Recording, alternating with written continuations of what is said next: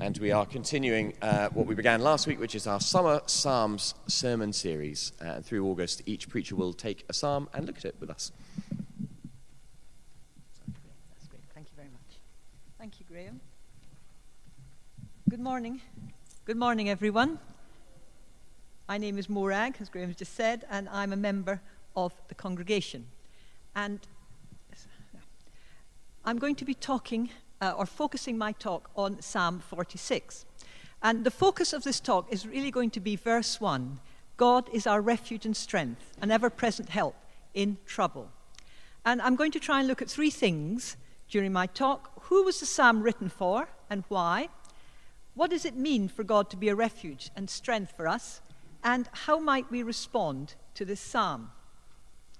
Now, I chose Psalm 46 because it's one of my go-to psalms. It's a psalm that I always read when I'm agitated and unable to settle into the presence of God. It reminds me to be still, and it reminds me that God is my refuge and strength and that he is ever present in my life. I like this psalm particularly because of the powerful images that it creates in my mind. God's presence in the midst of chaos. Doesn't matter what's going on in the world. There may be earthquakes, storms, wars going on, or just the chaos, in fact, of my life. God is there, he's present, he's my refuge, he's my shelter in these times. Also, there's the image of the holy place, the Most High, where God dwells, the New Jerusalem, the place where the streams of living water flow, where you can go and drink and never be thirsty again. And then there's the invitation at the end to come into the presence of God and to be still. And also the reminder that is there that it's not just for Christians to come into the presence of God and be still, but a reminder that one day God will be King, the Most High, over all the nations of the earth, and he will be exalted by everybody, by the whole world. When I was doing my research for this psalm, I found out that it's also known as Martin Luther's psalm. Martin Luther, who was the key person in the Protestant Reformation, when he rejected the teachings of the Roman Catholic Church. He lived through some very turbulent times. And it is said that in troubled times, Martin Luther would say to his friend, Philip Melanchthon, "Come on, Philip, let's sing the 46th Psalm." So I found out that Martin Luther and I have something in common, other than being Christians. We both have Psalm 46 as one of our go-to psalms. And indeed, one of Martin Luther's most famous hymns, "A Mighty Fortress is Our God," is based on Psalm 46. And Psalm 46 belongs to a group of psalms, 11 psalms, which are attributed to the sons of Korah. Let's look a little bit about who were the sons of Korah. Well, there were three sons of Levi, Gershon, Merari, and Kohath. And their families were assigned responsibility for various aspects of the tabernacle, of the meeting tent. The Gershonites were responsible for the coverings and the outer curtains of the tent and all the equipment that they needed for that. The Merarites were appointed care of the frames of the tabernacle, its crossbars, posts, bases, and again, all the equipment related to that. And the Kohathites were responsible for the care of the sanctuary. They were responsible for the care of the ark, the table, the lampstand, the altars, the articles of the sanctuary used in ministering, the inner curtain. Now, at that time, the wandering tribes of Israel moved around a lot. They were moving frequently from place to place. And the tabernacle, the meeting tent, had to be dismantled and carried and then set up again. Now, the Gershonites and Merarites, they were allowed to transport their equipment by cart. But the Gershonites had to carry their items because they were the holy items of the tabernacle. And not only did they have to carry them, but they were actually not allowed to touch them. They were not allowed to touch their skin because it was said that if they actually touched the items, they would die.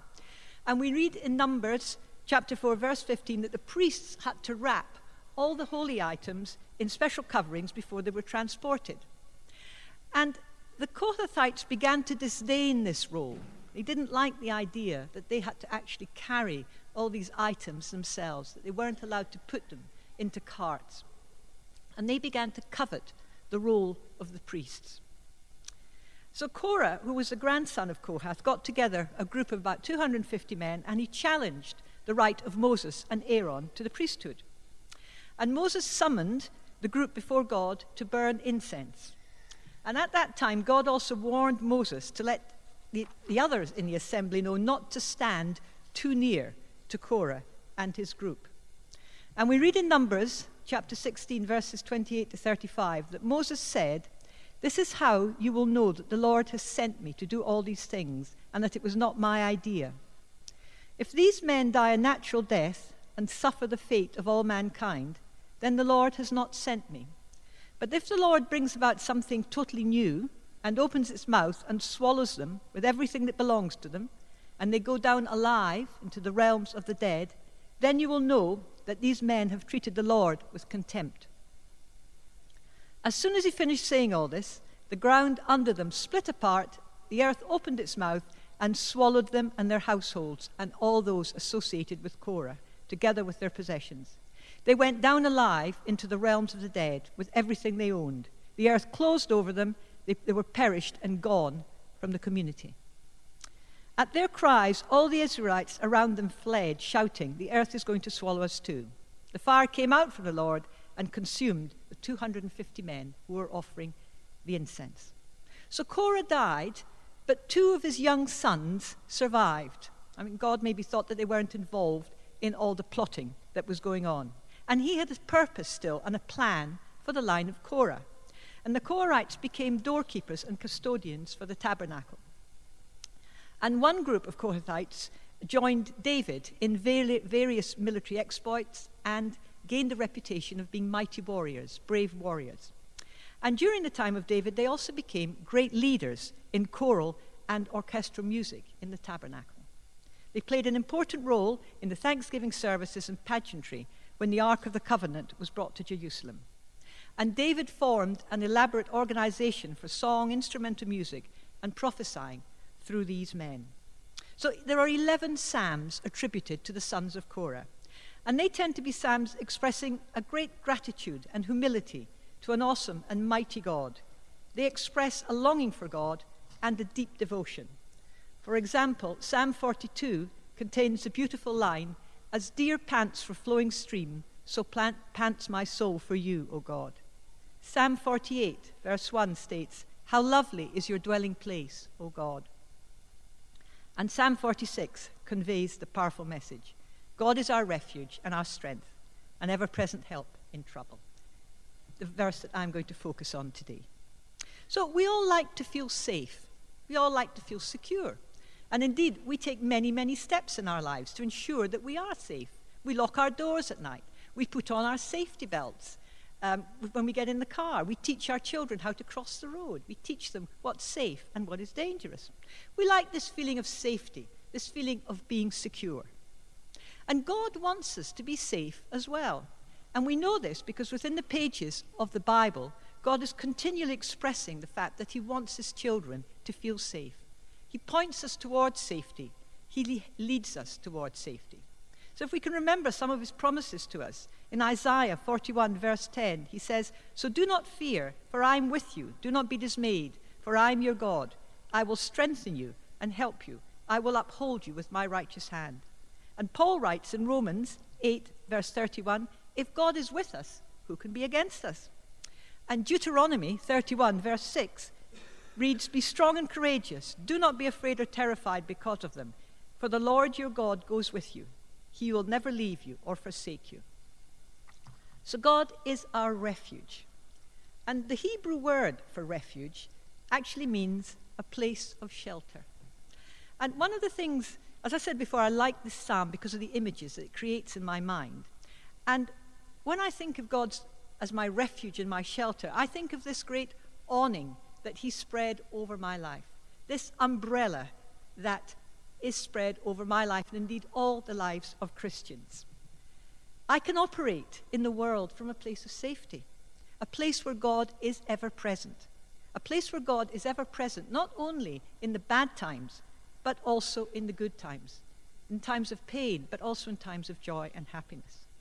Because God doesn't promise us a trouble-free life. We live in very unsettling times. We live in a world full of turmoil, and it will impact upon us. But we are operating from a place of safety, a place of refuge and strength. And it's up to us to look to God and to find God in our trouble and to have faith that he will be with us at all times. In Psalm 62, verse 8, David writes, "Trust in him at all times. Pour out your hearts to him, for God is our refuge." David Gusick makes an important point in his commentary on Psalm 46. He notes that in many of the Psalms, the psalmist begins with a description of the crisis he's in, the trouble that he's facing. But in Psalm 46, the psalmist begins with God's provision. He had looked to God for help in difficult times, and he could say from experience that God himself was a place of refuge. God himself was strength. God was his refuge and strength. Not God and someone, or God and someone else, but God was his refuge and strength. That God himself was his help, not from a distant, but a very present help. So here's the question. How do I make God my refuge? Now the answer really is very simple. To make God our refuge, it's to invite him into our lives. In theory, a very simple thing, but in practice, maybe not quite so easy, or maybe something we don't do as much as we should. Remember in Psalm 62, verse 8, David said, "Trust in him at all times, you people. Pour out your hearts to him, for God is our refuge." And when we read the Psalms, we can see that David does indeed pour out his heart to God. He adores God. He worships God. But he also brings to God his shame, his guilt, and he asks for God's help in difficult times. And when he's going into battle, he asks God to intervene in his life. The more that we turn to God, the more we will know him as our refuge. And too often we don't pour out our hearts to God. Maybe you're a bit like me and a bit selective in what we take to God. Maybe we don't thank him enough for the good times in our lives, for the happy days that we've had with our family, for a safe arrival at the end of a trip. Or maybe we think, "Oh, I can't take that to God. It's too horrible. It's too horrible. I feel too guilty. I'm too ashamed. I can't talk about it yet." Or maybe we're in pain. How could God allow this to happen to me? So we don't pour out our hearts to God. We don't bring everything to him. And as I was thinking about this, I was reminded of a hymn I used to sing as a child. "What a friend we have in Jesus, all our sins and griefs to bear. What a privilege to carry everything to God in prayer. Oh, what peace we often forfeit. Oh, what needless pain we bear, all because we do not carry everything to God in prayer." Imagine the peace that we could experience, if we poured out our hearts to God. Everything, the pain and the joy. God wants to be our refuge, our safe place in times of trouble. But more than that, he wants to be our place in the good times, our place in the bad times, our place in all times. God wants us to come to him, to accept his love and forgiveness, to be part of his family. And when we're part of his family, we won't need to run to God because we're already there. We're already there with him. He is in our lives.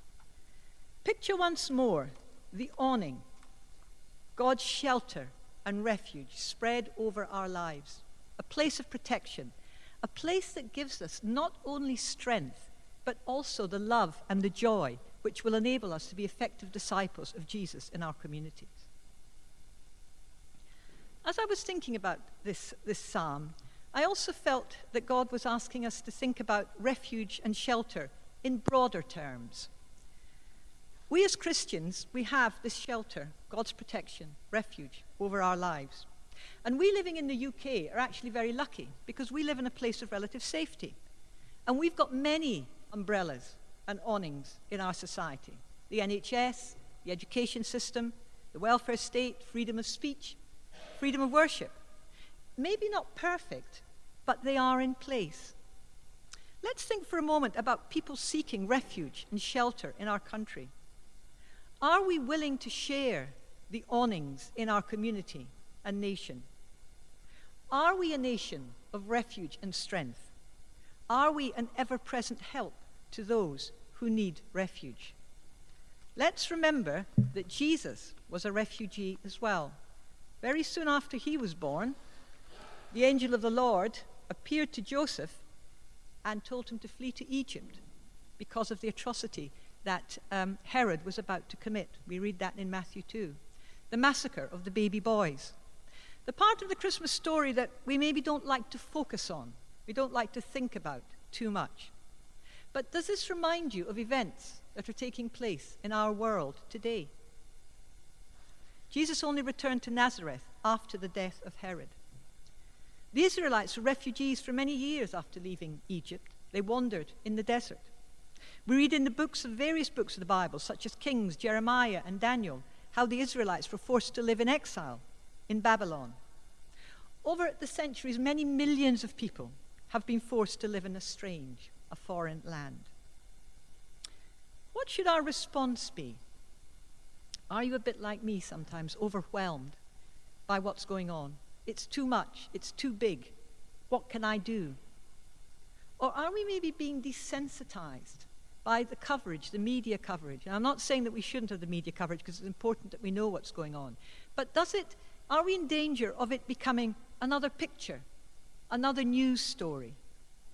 Or are we afraid that people are going to come into our communities, into our nation, and they're going to change us? They're going to bring their culture, and we're going to lose what we think is precious to us. The Bible has many verses concerning refugees and how we should respond and behave. Leviticus 19:33-35. When a stranger sojourns with you in your land, you shall not do him wrong. You shall treat the stranger who sojourns with you as a native among you. You shall love him as yourself, for you were strangers in the land of Egypt, and I am the Lord your God. Or Galatians 6:2, carry one another's burdens. This is the way you will fulfill the requirements of the law of Christ. That is the law of Christian love. Hebrews 13:16, don't forget to do good and share with those in need. These are sacrifices that please God. And Matthew 25:34-40, inherit the kingdom prepared for you from the foundation of the world. For I was hungry, and you gave me something to eat. I was thirsty, and you gave me something to drink. I was a stranger, and you welcomed me as a guest. I was naked, and you clothed me. I was sick, and you cared for me. I was in prison, and you came to me.